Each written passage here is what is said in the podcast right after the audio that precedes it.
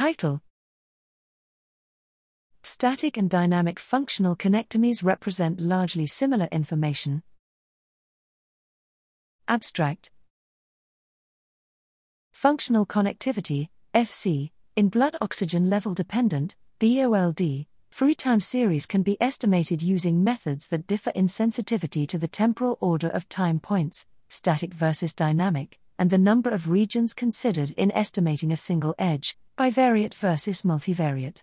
Previous research suggests that dynamic FC explains variability in FC fluctuations and behavior beyond static FC. Our aim was to systematically compare methods on both dimensions. We compared five FC methods Pearson slash full correlation, static, bivariate, lagged correlation, dynamic, bivariate, partial correlation, static, multivariate, and multivariate AR model with and without self connections, dynamic, multivariate. We compared these methods, I, directly, by assessing the similarities between the FC matrices, and, 2, indirectly, by comparing the patterns of brain behavior associations. Although FC estimates did not differ as a function of sensitivity to temporal order, we observed differences between the multivariate and bivariate FC methods.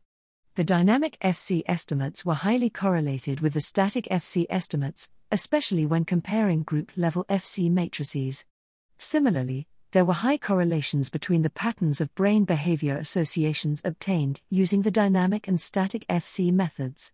We conclude that the dynamic FC estimates represent information largely similar to that of the static FC.